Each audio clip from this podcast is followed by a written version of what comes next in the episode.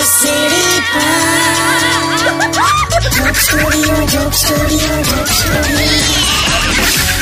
welcome back radio city joke સ્ટુડિયોમાં આપનું સ્વાગત છે કિશોર કાકા શું થયું યાર લા તારું એસી કમ આવું ફ્લક્ચ્યુએટ થયા કરે છે એવું યાર બહાર મેન્ટેનન્સ ચાલે છે હવે આટલા વખતથી બંધ હતી ને ઓફિસ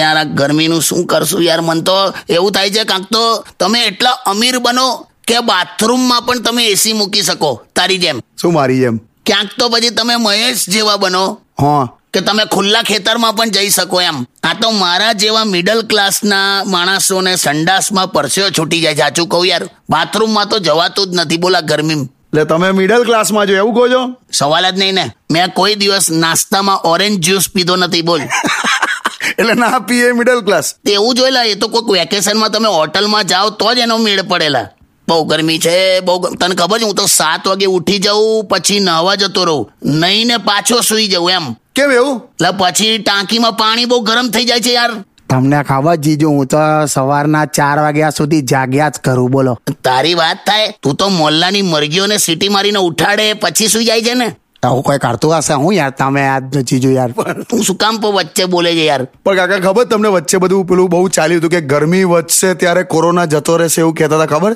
હા ગરમી આવશે તો કોરોના જતો રહેશે આ તો આ તો પેલા જેવી વાત થઈ કે લગ્ન કરાવી દો એટલે કે છોકરો સુધરી જશે એમ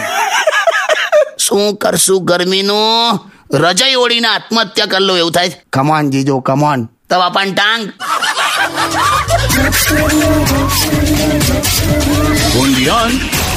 Radio